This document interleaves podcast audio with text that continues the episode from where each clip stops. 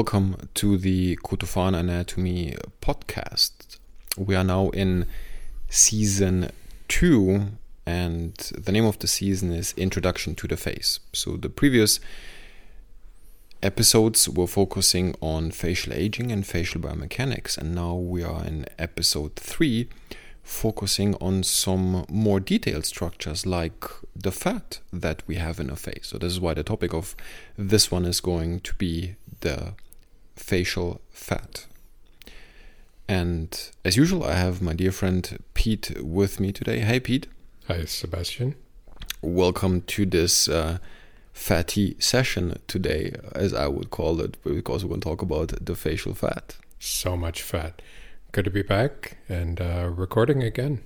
Yeah, it's honestly when when I thought about um, talking about the facial fat, it's interesting because um, there's there's actually so much fat in our face. People who did um, dissection courses with me and they were dissecting the mid face, they're always surprised. Oh my goodness, there's so much fat in this area. Oh yes, there is a lot of fat, and and interesting enough, in the face we have um, three types of fat. We have um, the superficial fat, which is slightly more fibrous. And when you look in dissections or even during surgery, it's a little bit more yellowish. So that's the superficial fat. And that fat is located between the skin and the superficial fascia. In the midface, this superficial fascia is called SMAS. So between the skin and the SMAS, there we have the superficial fatty layer. And deep to that, we have the deep fatty layer. So it's kind of where we have the deep fat compartments, and that's located between the periosteum and the SMAS. So it's kind of like almost like two layers of fat separated by the SMAS in the midface, and this results in that we have superficial and deep fat. So these are the two types which actually everybody thinks about, but we do have a third type of fat, and that is um, brown fat. It's a very specific and different type of fat because um, it contains special enzymes and special proteins that allows for heat generation. And this brown fat is majorly found within the buccal fat pad. And the buccal fat pad is a very deep structure in the face, which, by the way, only humans have. Monkeys and higher primates, they do not have the buccal fat pad. And that's why they sometimes have these sunken cheeks. And humans, they do have the buccal fat pad. And that buccal fat pad is located between the muscles of mastication. And now many scientists have come up with theories why we do have this type of fat because it's a special type of fat. And um, the current accepted theories is apart from providing gliding, it's also because this type of fat allows for generation of heat without muscle movement. And normally, when we're cold, we shiver, we move our muscles, and this generates heat. But the brown fat can generate heat independent of the muscles. And if you think about it, it might be very smart to generate heat and to keep structures warm that are important for food uptake, which means the muscles of mastication. Because when we are cold, these muscles they cannot shiver because otherwise we wouldn't be able to eat. I mean that would just not be possible. But the buccal fat pad, as is located between the muscles of mastication, um, it allows for generation of heat. So that means these muscles are always functioning have always heat. They always can function and always can be used for food uptake so that the survival of the individual is guaranteed. So I think this is a nice way of seeing this. And apart from that fact, what truly the buccal fat pad is, it also gives a lot of volume to the cheeks and gives a lot of volume to the temple because this is kind of um, where the buccal fat pad is located. So again, we have these three types of fat in a face: the superficial fatty layer, the deep fatty layer, and the um, brown fat, which is represented by the buccal fat pad. And um, the thing is, the superficial and the deep fat, these two fatty layers are separated into compartments, into facial fat compartments. We have superficial fat compartments and we have deep fat compartments in a face. And um, many, many years ago, um, a scientist came up with the idea that the deep fat is only there to provide gliding for the muscles of facial expression. And I thought it was a very interesting um, idea. But when you look into greater detail, kind of, you can see that the muscles of facial expression they do not only rely on gliding um, between fatty layers or between fatty pillows to allow for gliding, because the muscles of facial expression actually they don't move that much. They move just a little. If you look at the facial expression they're not massive. They're just very minute. If you compare them to the movements that your hands can do that your shoulders or legs can do i mean are different ranges of movements. And therefore it's kind of tricky to think that the deep fat compartments are only there to provide gliding and insulation for the muscles of facial expression because there are also many other things in a face um, that need a little bit of cushion. But um, what what what really struck me about that idea was the fact that um, in the area where we have deep fat compartments, there we do have muscles of facial expression. So I do understand how this theory came up that the deep fat compartments are there to provide gliding because the deep fat compartments are in those areas where we do have muscles of facial expression. Or it could be that it's just a coincidence, or it could be a causal relationship, or it could be just because in the area where we do have a lot of muscles of facial expression, which is the central face or the medial mid face, there the underlying facial skeleton is pretty rough. It's not very smooth, it's pretty uneven, and well, at some point you just need material to fill that. So why not use fat, which produces some hormones, which allows for energy storage and which allows also for insulation of heat and mechanical protection. So I think there's a couple of ideas why we do have deep fat. But what actually I think is more important is the superficial fat.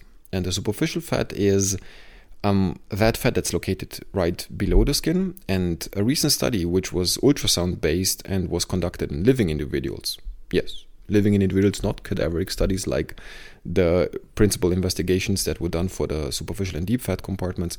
This ultrasound based study showed that the superficial fat compartments they move substantially more than the deep fat compartments do.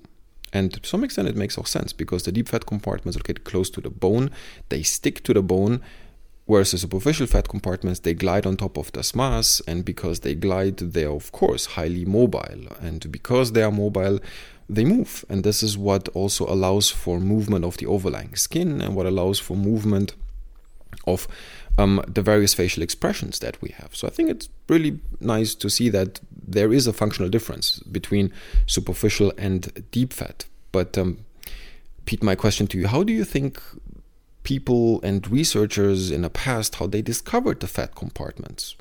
How do you think how they did that? And I know exactly you don't know the literature, but I just wanted to ask you, how do you think they did it? Really, yeah, Di- dissection or injury and exposing the various layers of fat as you see them.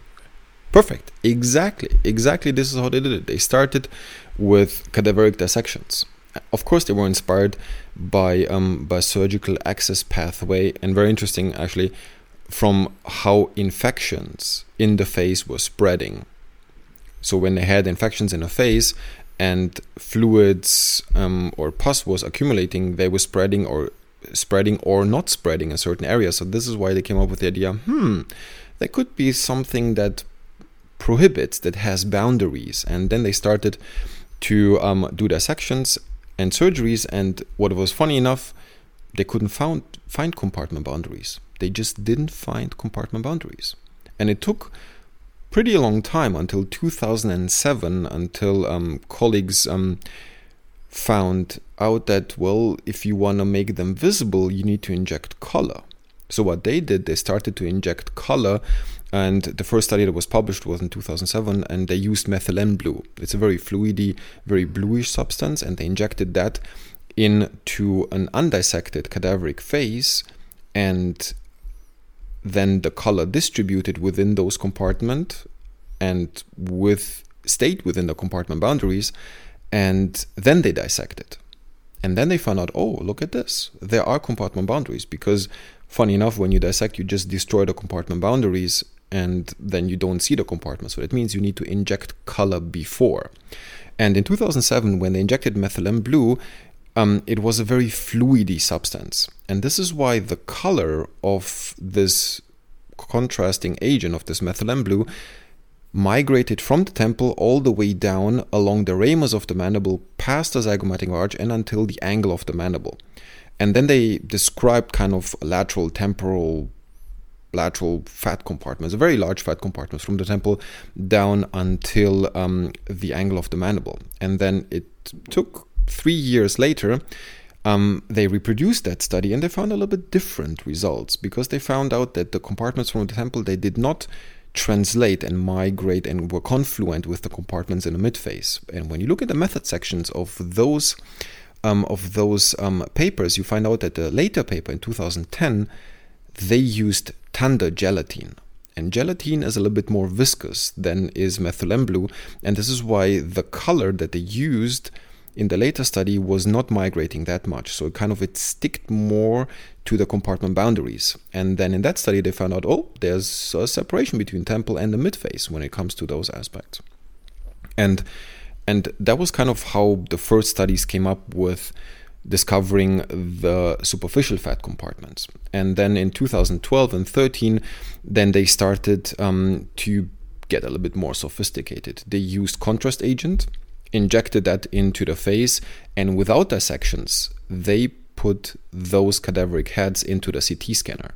And then they scanned that and they were able to see the contrast agent in relation to the bone and then they found out oh it's confirmatory to what they were previously able to see within cadaveric dissection so that means they were able to see compartments and the boundaries and relate them to underlying bony features but without dissecting because they just injected contrast agent and they placed them into the CT scanner. So that kind of completed the investigation of um, the fat compartments. And um, and then six years later in 2018 and 19 um, my research group, we published um, two papers on a summary of the superficial and the deep fat compartments, um, where we kind of verified and combined all of the other papers into two landmark papers to kind of provide the, kind of like the baseline of what was done in the past, confirming and also confirming that the temporal compartments are not confluent with the midfacial fat compartments. And this were kind of these were our first papers investigating the superficial and the deep fat compartments. And I think based on these fat compartments, we also found out that the mobility is different, which took us again five years longer to use ultrasound to verify this in living individuals, not in cadaveric studies, because in the past it was always kind of like a, a drawback. People were saying, yeah, you just do cadaveric studies. How can this be related to the living? Yeah, of course, I get that. That's always a limitation of the studies. But now with ultrasound, um, we can do significantly a great amount of studies and interesting enough they are all confirmatory they just confirm what we were able to find out in the past which makes me very happy. I have to admit that because it's well, I could have been wrong, which is fine, and um, and I've been wrong in the past, um, and I will explain this in the future episodes um, of the series. But um, it's always nice to confirm the same finding with different methodologies, being a cadaver, being a patient, being with ultrasound, be it with CT scanning. So it's always nice to find out and this just confirms we have superficial fat compartments, we have deep fat compartments, superficial fat compartments, they move substantially more. This is why, for instance, when you inject soft tissue fillers or any other product, you try not to inject superficially because this will influence the natural mobility. On the contrary, because we know that the deep fat compartments they do not move a lot because they're closely attached to the bone, we can inject deep in contact with the bone into supra-periosteal locations, and when we inject product there, then um, we provide support for the overlying fat compartments and we reconstitute and kind of reshape the bony fundament, which is very important for the overlying soft tissues. So there are a lot of things that um, were investigated. But what I think is more important is the fact that understanding that there are natural boundaries of the fat compartments, natural boundaries that we see, that everybody has. For instance, the nasolabial fold is just a natural boundary because the muscles of facial expression after they leave the bone, they attach to the skin. And where they attach to the skin, this is where it's a natural boundary, and this is where we have the nasolabial fold. The same thing holds true for the marionette line, the so called the labiomandibular fold. The same thing.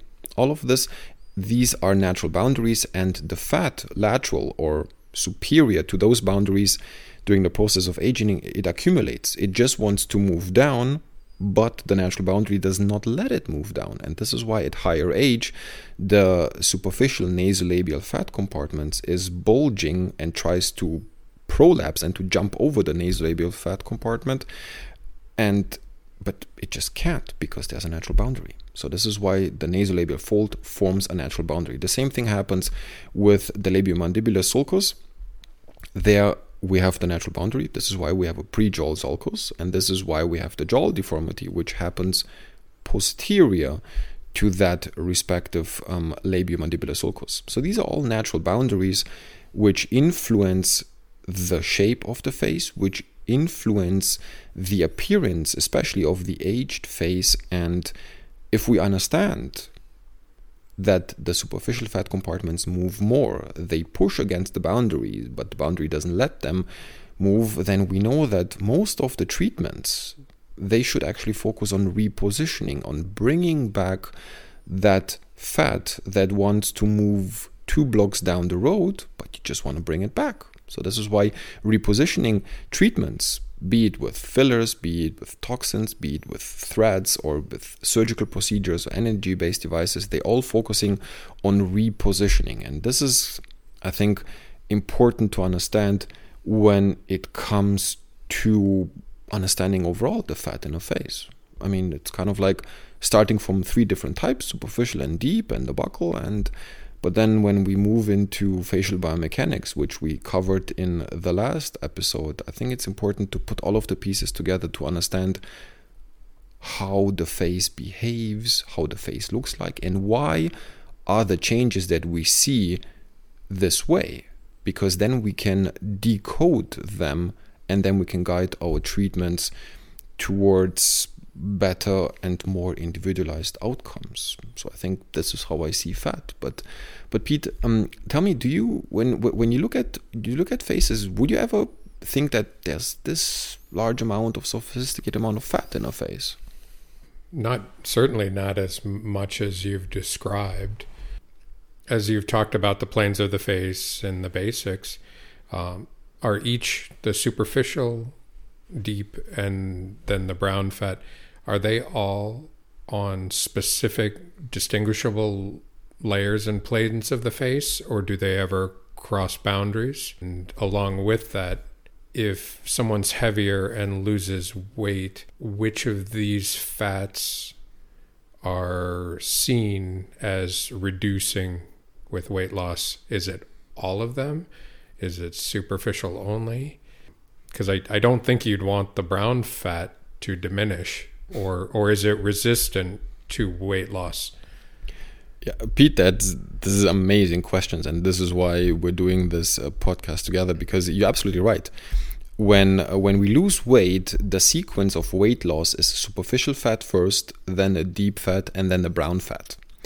So when someone has sunken cheeks, this is a very very late stage of weight loss, and normally this is only associated with pathologies like serious systemic infections like HIV or other things, and we we then only see that only in those cases. But normally, when we just lose a little bit of fat, kind of a little bit, um, with a small amplitude around our perfect weight, it's mostly the superficial fat. But the problem is because the superficial fat is moving a lot, we can see that right away in the face, and we can see that especially very soon related to the folds that we have in a face. So these folds at some point might look more prominent or might look less prominent, and this is immediately visible. So I think um, that's a very excellent point uh, to look at.